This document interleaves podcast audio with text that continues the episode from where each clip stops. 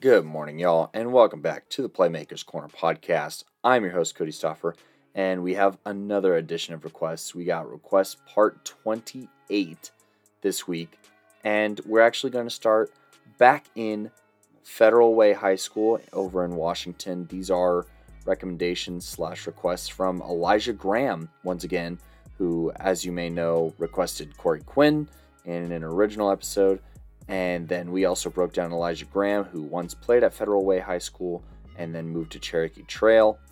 And now we're going to be covering some of his other boys that he talked about in his interview. But starting off, we have Ronald Davis, the 5'11, 185 pound defensive back out of Federal Way High School, who is an Eastern Washington University commit. And we'll start with strengths. So, Ronald here is a very sticky defender when playing man on man and um, doesn't get beat over the top in cover three, partially due to his speed. And, you know, the another one fact is that he moves his hips super fluidly. Um, and and another great strength of Ronald Davis that you know we really appreciate here at Playmakers Corner, and it consistently lines up with our best defensive backs, especially safeties and stuff, is that Ronald Davis you know, even like his his buddy Elijah Graham is very versatile. You know, he has film where he's obviously the outside cornerback and he's playing that cover three or he's playing that man coverage or maybe even a little bit of the flats in cover two. But he can also play slot corner where he plays that cover four kind of look or just that man up kind of look.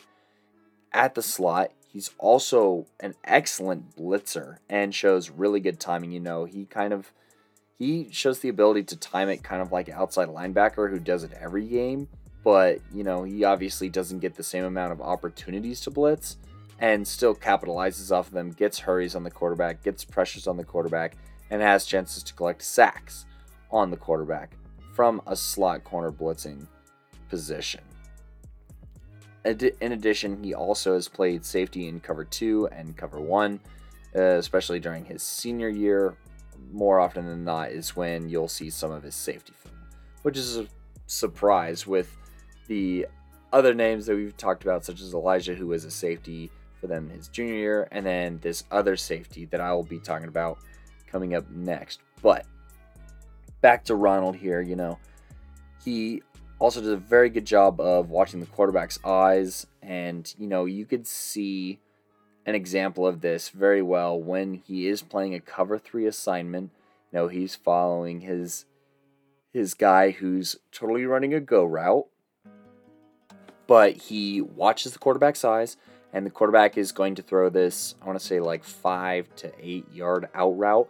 And Ronald comes up very hard and actually breaks up this pass that, you know, isn't even his assignment. So due to his ability to watch the quarterback's eyes and also, you know, the fact that he has a very good plant on his back pedal to break back to the ball and either make tackles or break up hitch routes or comeback routes occasionally, or just stop the route in its tracks, you know, for the bare minimum amount of yards that it could possibly gain.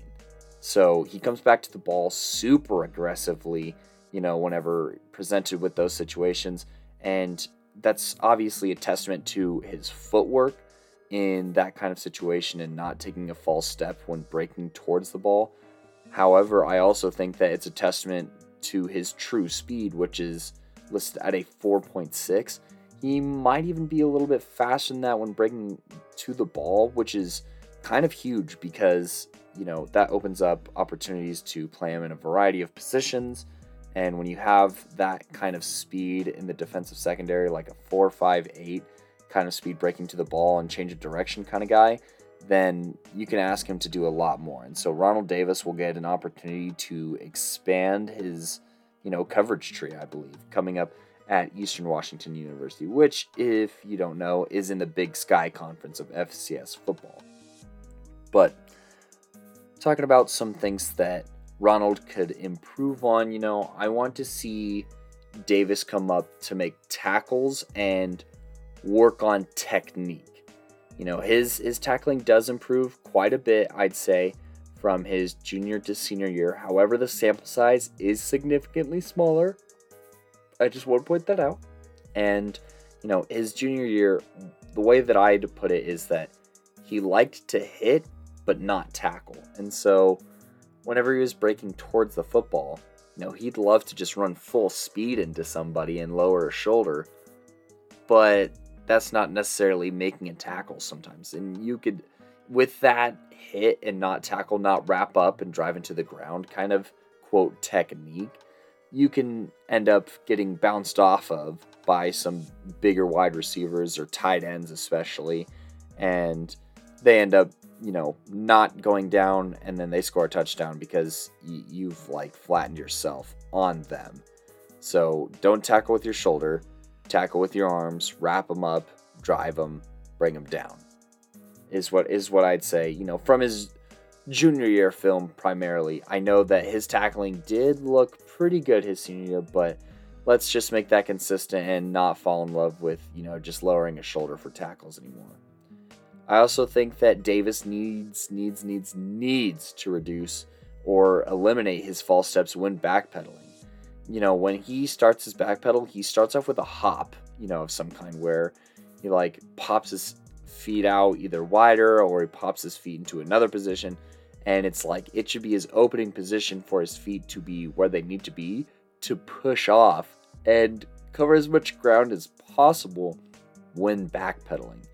So I'd say, yeah, definitely work on footwork, or get those agility ladders going, work on that explosiveness. Because you already break to the ball forward super well. I think you just need to break back off the ball a lot better. So, you know, that's your back pedals, that's pushing off and switching your hips to the side, and just work on that explosiveness, you know, moving between going backwards, forward, side to side. Um, just work that over and over and over again. And I'd say just working on footwork in general for more balance and explosiveness um, you know, kind of what I was saying. So get one of those agility ladders, I'd say for sure, if you don't have one already, and just rep the crap out of that thing, especially going backwards, especially, especially, especially going backwards. And then, you know, work it horizontally, you know, working side to side, because the more that you can, you know, move on the football field, the more useful you are, not only in the pass game, but also in the running game. And I'd like to see you be able to you know, maybe intercept a screen pass sometime with the instincts that you have in watching the quarterback. But I think that in order to do that, you will need to improve your um, physicality as well as your footwork. And so, talking about outlook, you know, obviously, Ronald Davis is an Eastern Washington University commit. That is a D1 program at the FCS level. So, congratulations to Davis here.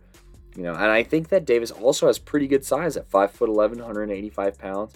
He might even end up at six foot, depending on how much is left in his growth. And I do not mind 185 pounds for my cornerback. And I think that his versatility opens up a lot of doors for Davis at Eastern Washington to get playing time sooner than later. However, I do think with the extended, you know, eligibility for the seniors, especially at some of these smaller schools where you know they're going to be milking their scholarship to the last day and they're going to be milking it till they get their degree kind of move or you know moving into a graduate type situation that Ronald Davis can more than afford a to have that red shirt freshman year and b you know just just enjoy the ride honestly. And and so you know that's I do think that Ronald Davis at the bare minimum is probably a two year starter at Eastern Washington University. I think he's way too athletic. And I think that, you know, the things that he does well, such as that cover three and that man coverage, are just too good to ignore for too long. So even if he gets a red shirt freshman year, I definitely think he gets into the rotation as a sophomore, whether that's at safety, slot corner, or outside corner. I especially see them being able to use him as a slot cornerback, you know, and milk kind of that versatility of blitzes and pass coverage. And then, you know, as a junior and senior, being able to just man up against their best guy or the opponent's best guy all over the field is in the cards for Ronald Davis. So that's my outlook. Obviously, wish nothing but the best for Ronald Davis. And coming up next, we're going to be talking about his teammate, Jatavius McGee.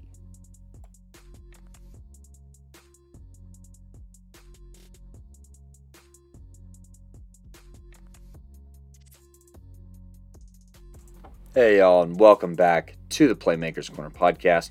We are still in Washington talking about Jatavius McGee, the six foot two, 190 pound, three star safety out of Federal Way High School, who is a San Diego State commit who actually flipped his commitment from Florida Atlantic University. So I'd love to be able to get the inside story on that.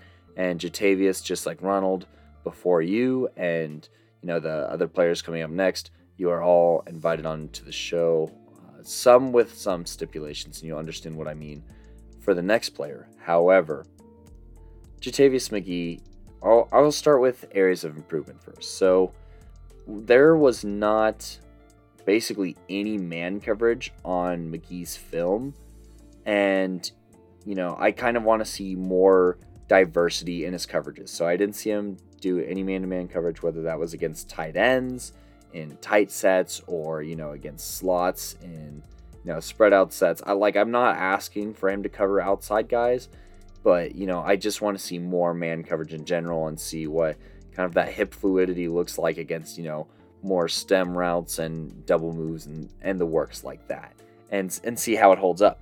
I also would like to see him do more uh, mid zone kind of coverages or see what it looks like when he has to work from you know 15 yards back, you know, into the flats kind of thing. So I'm I'm curious to see what that looks like. I'd also like to see what he looks like on the blitz and what his blitzing IQ kind of looks like. Just you know, just to know what kind of versatility I could get from Jatavius McGee because he does have so many tantalizing features on the things that he does do well that I'd love to be able to kind of Swiss Army knife him. But you know, the, a lot of that is kind of unknowns is is the worst thing. And, you know, I also want to know like what his press coverage could be. And I think that, you know, as far as man coverage or press coverage that he's strong and fast enough to do so. We just literally don't have the film on it. If he did do it, we the film for it doesn't exist. And if he didn't do it, then well, we need the film to know what his capabilities in that section are. I also think that at the safety position, he doesn't quite bait QBs as much as he probably can or should. And, you know, he's definitely more of a reactionary kind of player, and his instincts are kind of raw. I, I definitely think that getting into the film room will be a huge thing for Jatavius McGee more and more and more, where he's kind of making the play before the play even plays out. Um, that's obviously a very high bar, but I only say that because Jatavius McGee, combined with the athleticism that he possesses, could be omega dangerous. Being able to, you know, diagnose plays based off of formations, based off of cadences, and kind of what time of the game it is, and being a part of, you know, a huge play for for that defense and you know but like creating plays rather than allowing plays to happen via you know, just his natural talent. So, but back to, you know, things that McGee does do well is that, well, it never hurts to be six foot two, 190 pounds. I tell you what, you know, he's he's a little bit skinny, and I think that he could fill out his frame a little bit more. But I'm not hilariously concerned about it. I'm not even super concerned about it because he just wins jump balls at the point of attack he, you know, between being six foot two and between just being able to climb that invisible staircase and those strong arms that he has, which is another reason why I think he'd be excellent in press coverage. With those strong arms that he has, he just wrestles the ball away from wide receivers. And honestly, I don't think there's there wasn't a single wide receiver that I thought even had a slight chance against McGee, you know, when watching his film, just because he is so tall, he is so athletic, he is so springy know, he's definitely one of the faster players that I think we've done a breakdown on. He has incredible verticality. And, you know, another thing is he does play sideline to sideline. And, you know, I think that he plays the quarterback's eyes super well. And, you know, that's an, another reason between his speed and athleticism why he's able to play the ball so well and why he's able to move across the field and rack up so many interceptions. I don't have an exact stat right here, but watching his film, you know, he starts off with like three interceptions at the very beginning of just his junior year film. So that's not even to mention, you know, a couple more picks in this, you know, moved spring season so far um, with, with Washington football. So I also think that, you know, his lateral movement, you know, I mentioned that Ronald Davis needs to work on this, but Jatavius McGee does not need to work on his lateral movement. He moves side to side super well and he takes amazing angles to make plays. You know, there's there's one play specifically on the goal line where he makes a tackle on a running back on a pitch or stretch play at like the 2 yard line, you know, from like the 5 going in because he just does take those angles really well. He does read plays well as they're happening, as they're developing, and you know, being able to he his reaction time is just so good that it does seem like he knows where the play is going when really he just reacts that well and that fast. I also think that, you know, he does have a solid power as far as, you know, hitting goes, and he does have some stopping power. There is one play where you know, this quarterback throws this wide receiver into double coverage. And one of those double coverers is Jatavius McGee, who really just lights this kid up. And, you know, I didn't see the kid get up following the play. So, you know, that's the kind of tenacity and viciousness that I wanted from a defensive player, especially my safety, to be able to just lay the wood and make receivers think twice about, you know, catching those slant routes or those in routes for sure. I also think, you know, speaking more on the technicality side, He's an excellent cover two or cover one safety. And, you know, like I said, he just reacts to plays super duper well. As an overall football player, he's also a very explosive returner who's, you know, a big play threat as a special teams player, whether returning punts or kickoffs. And, you know, he's also a big play threat at the wide receiver position. I wouldn't be surprised if San Diego State can kind of use Jatavius as a gadget player just from, you know, his speed, to his lower body strength from jumping or just shedding tackles. There's just so many things that Jatavius can do for San Diego State and impact the game in so many ways. And that kind of brings me to my outlook. So I don't know what the story is from his flip commitment from Florida Atlantic University to San Diego State. Um, you know, I, or what his journey looks like as a three star recruit. But, you know, he is a dang good football player, and I say that there might even be chances for him to end up on the field as a true freshman. And I wonder if maybe that has something to do with San Diego State. You know, that that's that's an option for me, or, you know, maybe the fact that it's a bit closer to home, home being Washington and Florida being on the actual other side of the country, both north to south and east to west. So that could be part of it. But I think that playing time might be a part of it too. I think that he's going to get in sooner than maybe people expect. Maybe not as a freshman, but definitely as a sophomore. And I honestly do think that he has three year starting potential at the safety position. At the bare minimum, obviously, you know, like your one to two guy, but a three year starter at the safety position is not far fetched for Jatavius McGee at San Diego State at that level of Division One football. So, you know, obviously with wish Jatavius nothing but the best and go ball out on that next level, man. And coming up next, we will be traveling back to Colorado for a very special surprise player.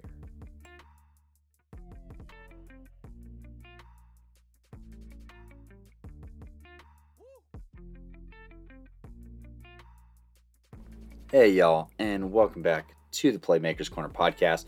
We are back in Colorado talking about a middle schooler who actually has an offer to the University of Southern California. If you know, you know. If you don't, his name is Micah Fleming. He is an a sixth grader heading into seventh grade at the defensive back slash wide receiver position. However, we are going to be talking about Fleming, the defensive back, because that is what his offer is to, and that is what you know the camps he has gone to all over the country support. So, you know, some things about Micah Fleming that Micah does very well is man, he is super duper athletic, incredibly fast, and just one heck of an athlete. You know, there's Micah doesn't necessarily hold the height advantage against anyone that I've watched him play coverage against, but that doesn't stop him from, you know, breaking up big passes down the sidelines or you know, getting a hand up over the middle of the field and just being able to follow, you know, players that are either taller and bigger than him or even players that are older than him.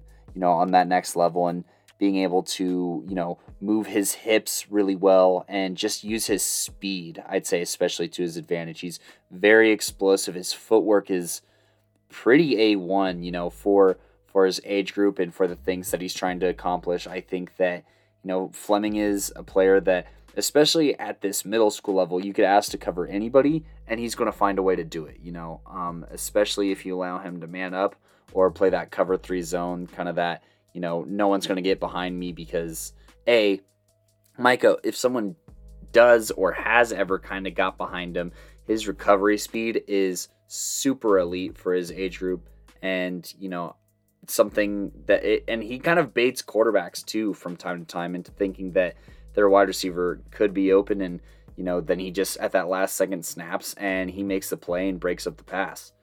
I also think that Micah, you know, is a pretty sound tackler from the film that I've seen. You know, he does a good job of aiming for the hips and wrapping up at the bare minimum and that's all you can ask for, you know. I'd say that his technique and power will probably improve as his size increases just in general, you know, to have more mass to be thrown at a player and to use that mass a bit more effectively and efficiently, I think is in the cards for Micah. But I'm not so worried about. I'm not going to really talk about his height or weight, you know, as a sixth going into seventh grader because he a he still has a lot of growing to do, and b you know his athleticism helps you know kind of it almost mask that you know difference that he has when facing off against other other wide receivers. So you know, in conclusion, great, great, great, great footwork. You know, hit Micah's footwork is on par with high school players, and even then, it's still a lot higher. You know, it's in a very high percentile of players because you know he's just so dang good at it, and he works on it. And you know he has access to great coaching that allows him to work on it constantly against you know receivers that are bigger, taller, faster. Well, I wouldn't say faster just because Micah's speed is easily his greatest asset and you know what makes him such a burner on offense and what makes him such a you know baiter on defense. But some things that i do hope to see micah improve on before you know he gets more offers or before he becomes a trojan out there in uh, soco or socal i do want to see you know him have have a couple more types of coverage. And what I mean by that is I'd love to see him play some hook zones in cover 2 or some flat zones in cover 2 against like flood concepts specifically and see how his IQ holds up against, you know, who who do I cover in this situation where the quarterback's flowing out right and, you know, should I cover this 10-yard out by the tight end or this flats by the second tight end or by the slot receiver or by the fullback, you know, and figure out what his assignment is and how his athleticism holds up against situations like that where they're flooding at his zone, you know, and seeing what he does there or just seeing what he does in general in flats coverage and how he matches up in zone and if he has the patience to, you know, be able to play that kind of shallow zone and read the quarterback and flow with the other side of the field if he has to. So, I'd also like to see if he can play cornerback in the slot, which I'm pretty sure that he can but I want to see what he can do from there, what it looks like, how it impacts his footwork, and then what he can do if you decide to send Micah on a blitz because I think that he's so fast that if you send a D end or like an outside linebacker at this at this tackle and then send Micah Fleming, he's almost guaranteed to get a sack because I just don't see how anyone is going to be able to have the necessary footwork and get off at the offensive line position out of middle school to block Fleming coming off the edge, you know, just free on on a backside blitz or something like that. So I also do think okay, so Micah Fleming is a wide receiver. He does have hands. He knows how to catch. But when I was looking through his film, especially like his pass breakups film, I do think that he does leave quite a few interceptions on the field. Because, you know, if you're going to jump up there and, you know, with the best of them and use those springs, you might as well finish the play sometimes. Like, okay, not every time does he have access to, but there were definitely two plays where I'd say that it was a jump ball situation where he actually had a chance and he didn't come down with it. So I'd say just working on those jump ball things and improving the strength of those hands, you know, um, whether you're kind of doing push ups with your fingertips out, if that makes sense, or, you know, just those um, kind of like clamp things that you could push in on, just kind of standing around or whether you're doing homework, you could do it in one hand, or if you're reading or something. There's lots of work to be done in a lot of ways to improve that hand strength, and I think that that'll help out significantly for Micah's, you know, performance and for his stats, honestly, to pump those interception numbers up. Lastly, I do think that Fleming, you know, he obviously has to play a bit more physically, especially whenever he's going against some bigger competition to kind of be able to hang. However, there are some instances where I definitely think that, you know, uh, I'd say this is more so in his drill work, where, you know, there are opportunities for refs to throw a flag. And so, just like the less opportunities you give the ref to throw a flag, the less likely you are to get flagged. But, you know, just working on finding that perfect balance and figuring out what works for you and what works for the refs and stuff like that for Micah. And so, talking about Outlook, obviously, he already has an offer as a 13 year old to a Power 5 Division 1 program. So, but there's there's a lot that could happen because Simon and I actually talked about this recently. You know, it's kind of like a USC thing to kind of do that. It's kind of like a PR thing. Um, and it, it has a mixed track record for sure. And you know, it's it's up to Micah whether to, you know, and, and it's up to the situation and where he plays if that situation is possible to live up to. Because while you know this offer is big news, and it is because he's one of the best sixth sixth slash seventh grade defensive backs in the country, it, it he can't get stagnant, and he has to keep working on it. And you know, a, a growth spurt heading into high school definitely wouldn't hurt. But you know, I there's just not enough to talk about where Mike is going to go. You know, at this moment in time, other than to say he has the resources to go Division One, and I think that he has raw enough skill, or you know, enough raw skill, I should say, to be able to make waves on that next level, and to be able to make waves at the high school football level, and potentially be an all-state kind of player, and you know, gather up uh, national interest from schools like that, is what I would say. But that's kind of all I have on Micah Fleming, the sixth heading into seventh grade defensive back, you know, who plays for the Colorado Junior Buffs, might I add, and, you know, catches passes from Trent Seaborn. And, you know, we're going to end this episode with a senior in Colorado coming up.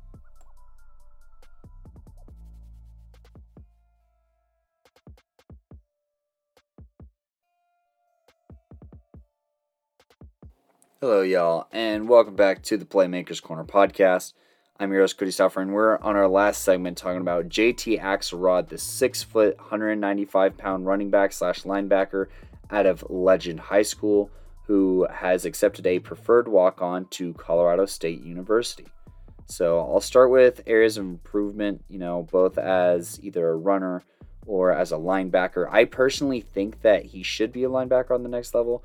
However, I think that he might have been recruited as a running back slash fullback. But areas of improvement is at linebacker. His footwork is atrocious. Is definitely a way to put it because he just starts plays with his feet super close together, which means that a his his start is not explosive at all. It's kind of a dud, and b you know I think that you know he, he has to take two steps to go anywhere from the beginning of a play. And what I mean by that is, you know, he has to his first movement is spreading his feet apart and then adjusting and balancing them before taking off in any direction. So that may not sound like a lot, but you can lose up to a second on a play, you know, doing stuff like this. And I think it just starts with, you know, establishing an effective stance to operate out of and, you know, being able to push in or out or off or up you know, of of those feet and you know, just yeah, that's kind of where it, there's a lot of footwork movement to be addressed for JT Axelrod. And I think, you know, obviously get an agility ladder if you can, get some tires if you can. I think tires will be better because that'll force you to spread your feet out quite a bit more. And just working on that stance, stand in that, you know, 90 degree knee bent, you know, square stance and being able to push off of that and kind of, you know, restarting, honestly, before working back into, you know, a stand up edger kind of blitz or edge blitzer kind of stance, or, you know, um, you, your blitz stance. I think you start square here and you kind of start from the beginning and then work back up. I also think that, you know, the lateral movement, and I think that this is a testament to the footwork as well, is super raw and could definitely use some addressing you know, just being able to move side to side because once again the feet spacing is really bad, and so being able to move side to side is really bad. Uh, I also would get concerned in man coverage because the footwork gets so twisted up. If you know JT here got hit by a double move or like an out to in or an in to out, I don't have a lot of confidence that he's going to be able to close that gap and make a play in the same way that he does in other forms of pass coverage. And then I also think, you know, as far as his fullback, running back kind of film, that he needs to work on getting his elbows locked more inside when blocking. Because when he does block, he does get his hands inside, but his elbows are like above the other player's shoulder pads, or like, I don't know, just bringing those inside for more leverage and for more power heading into the next level is going to be super duper crucial. And then I'd say, you know, just like honestly workload. Um, might be a small concern for me because you know Connor Ice was that star running back over there at Legend High School, and so JT was definitely more of a complimentary guy, I'd say, and you could see that kind of reflected in the stats and carries and touchdowns. But talking about Axelrod, the pros of Axelrod here, obviously, you know, six foot, 195 pounds is pretty good size for a linebacker. I'd love for him to put on another 10 to 15 pounds, but you know, he ha- he has plenty of time to do that. And as a tackler, he forces so many fumbles. I mean, his hand kind of reminds me of just a very strong magnet that gets a, sucked towards the ball and just punches the ball out. You know, he's phenomenal in that sense of just getting your hand on the ball and forcing fumbles, whether he's sacking quarterbacks, breaking up pass plays, tackling running backs, tackling, you know, ball carriers on screens he wherever you are on the field, you better hold on to that rock if JT Axelrod is coming your way because he just might force a fumble. And you know he was huge in getting some defensive touchdowns for this legend high school team, and you know just yeah, honestly being an absolute baller in that sense. And that's one reason why I really really like the idea of him being a linebacker on the next level is just because of his great tackling ability and his ability to be a playmaker on the defensive side of the ball and force lots of turnovers. But you know, going going towards other parts of his game, you know, JT is a very sound tackler who, you know, he can make hits. You know, he loves making contacts, and you know, it, it's definitely a brand. A part of his brand is just being able to really lay the wood. And such an example is, you know, in the passing game, he is an asset because if somebody is catching a ball in his radius, especially in front of him, there's a very high chance that he's going to be able to pop the ball out just with a monster hit, you know, and using that kind of, he has a very good pre tackle acceleration, I'd say, whether he's tackling people in the pass game or people in the run game. So, you know, I'm uh, definitely blown away with Axelrod's performance in the pass game as a hitter, but also, you know, he's competent as far as, you know, playing zone. And I think, you know, Simon and I talked about this on our top linebackers episode. And if you haven't listened to that, go ahead and give it a listen. But being able to pass cover as a linebacker, even at a barely sub proficient or proficient level, is massive for colleges. And so I think that, you know, CSU and Steve Addazio might have someone here in JT Axelrod who can help him out in the pass game and not have to come off on third down, you know, in those nickel formations, in those dime formations, and match up. You know, he's matched up against slot receivers before in zone coverage, and he's held his own against them. He's gotten some pass breakups, and he's fairly athletic enough to, you know, break up passes that are above him or below him and make plays on the ball. So I think that would be another reason why I'd love to have him at linebacker is just because, you know, his pass coverage skills, I think, are ready for the next level and can only improve. I also think that, you know, he has, you know, played a variety of pass coverages, whether it's a hook zone, a boundary zone, or a flat zone. So, you know, in, in the zone coverage aspect of the pass game, he's very well versed, and I think that only makes him a better football player. As far as, you know, as a running back, you know, he runs super hard. He's not afraid to lower his shoulder, and he hits holes very hard. Uh, his vision, he, he's able to wait for holes to develop, and when he sticks his foot in the dirt, you know, there's a chance that he might score a touchdown there, depending where you are on the field and you know just how many people he has to run through. But he's also fairly agile for his frame, I'd say. Um, he does look kind of square, if that makes any sense, but he does push off those outside and inside foots, and he has pretty good cuts.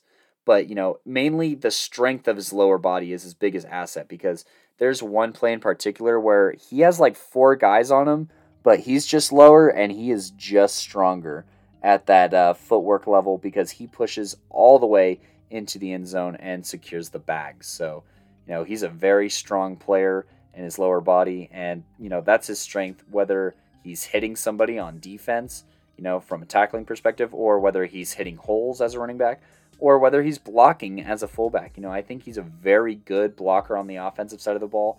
And so, one reason why CSU has a preferred walk on for JT Axelrod is because there's just so many opportunities for JT to get on the field, whether he's blocking as a special teams player, blocking as a fullback, running as a running back, running as a fullback, or playing linebacker. He's just very versatile in all the things that you can ask him to do, and he's very coachable and you know he's very intelligent. You could tell based off of how many things he's asked to do that he's super receptive to the game of football and that you know he has some good brains on him. So and then talking about some other things that JT does well he also has some tight end film or some slot back film where he runs a couple of routes and you know he shows catching abilities is what I will say. I do think that he could catch with his hands a little bit more but you know just showing uh, that he can be left on the field in the passing game on second and third downs is is a huge part of his versatility that I just talked about and him staying on the field. And you know, he's also like I said, he's a great blocker who wins leverage consistently and he pops him real hard. So, talking about outlook here, I so JT Axelrod is at CSU, like I said, and Steve Addazio has his thing going on over there. They've gotten some good recruits these past couple years, especially this class of 2021. And then you throw JT Axelrod into the mix. And so, what I would say is that JT Axelrod does get onto the field by his junior year, whether that's a special teams return guy, whether that's a punt blocker, you know, either way, whether he's trying to block a punt or whether he's blocking for the punter, I think that he does get on just from his size, speed, and ability to block somewhere on the field. You know, he's definitely an asset in the special teams realm of the field. And then it depends on what they want to do with him from there. If they want to put him at linebacker and they rep him at linebacker and, you know, they get him a little bit bigger and work on that footwork, I do think that he could be a rotational guy by his junior year. And then, you know, if they use him as a running back, just getting bigger, getting stronger, and kind of being a change of pace guy, you know, he could get touches as soon as sophomore year. Or if they put him at fullback, he could get, you know, snaps as soon as sophomore year. But I do think that best case scenario for JT Axelrod here is a one year starter at any of those positions. And, you know, just being patient, using your time, and, you know, balling out will be the best way to get there. And yeah, once again, I wish JT nothing but the best, and obviously invite him on the show. He's more than welcome on the show. The only one that we kind of won't have on the show for an interview is Micah because we don't believe in kind of interviewing middle schoolers to the same extent. But we could figure out a way to get him involved onto the show. But that does it for this episode of Playmakers Corner podcast. Please make sure to, you know, click that uh, follow button on either Spotify, Apple Podcasts, Google Podcasts, Anchor, you know, and make sure that you're subscribed to us so you always get our notifications. We have episodes on Mondays, which is Simon's request episodes, Wednesdays, which is my request episodes, and our regular episodes on Fridays, which as of late have been primarily interviews. So go ahead and check those out. Check out our last few episodes that include, you know, interviews with Sean Kidd, Anthony Tokini, Wilson Clark, Arden Walker, and we will have more interviews coming out for you. Just stay tuned on who that may be, and as well, you know, occasional breakdowns and film requests and stuff like that that the two of us will do. But if you have already followed us on our podcast sites, then go ahead and find us on social media, whether that's at Playmaker Corner on Twitter or Playmakers Corner on Instagram, Facebook, and TikTok, where we try and upload daily. So, you know, thank you so much for following all of our social medias. I have been your host, Cody Stoffer, and later.